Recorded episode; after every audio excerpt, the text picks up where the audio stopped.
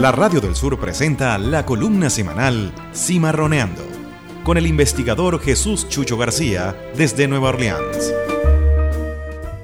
Tres aspectos caracterizan la semana que viene en cuanto a las amenazas contra la República Bolivariana de Venezuela.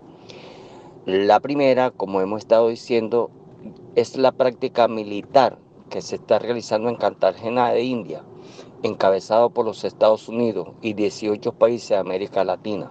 Esa operación se llama UNITAS y su objetivo es con la intención de eh, meter miedo, ¿no? Y demostrar el gran poderío militar que ellos tienen y la creación y justificar con ello eh, la permanencia de Colombia en la OTAN.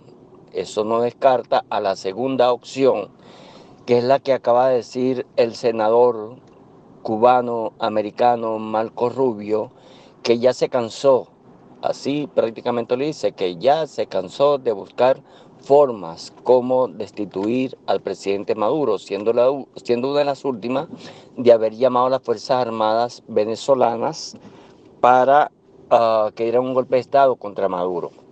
Y ahora él dice que se trata es ya definitivamente hacer una intervención militar contra Venezuela.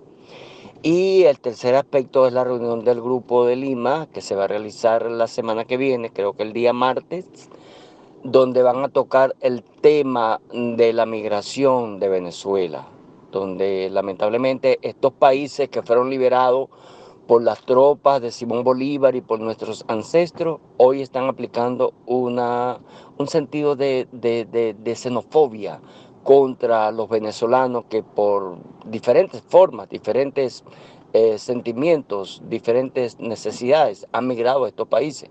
Es más, la migración es un derecho internacional, es una convención, que es la convención de los trabajadores migrantes y sus familiares.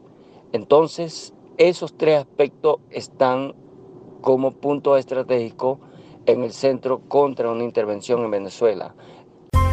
La Radio del Sur presentó la columna semanal Cimarroneando con el investigador Jesús Chucho García desde Nueva Orleans.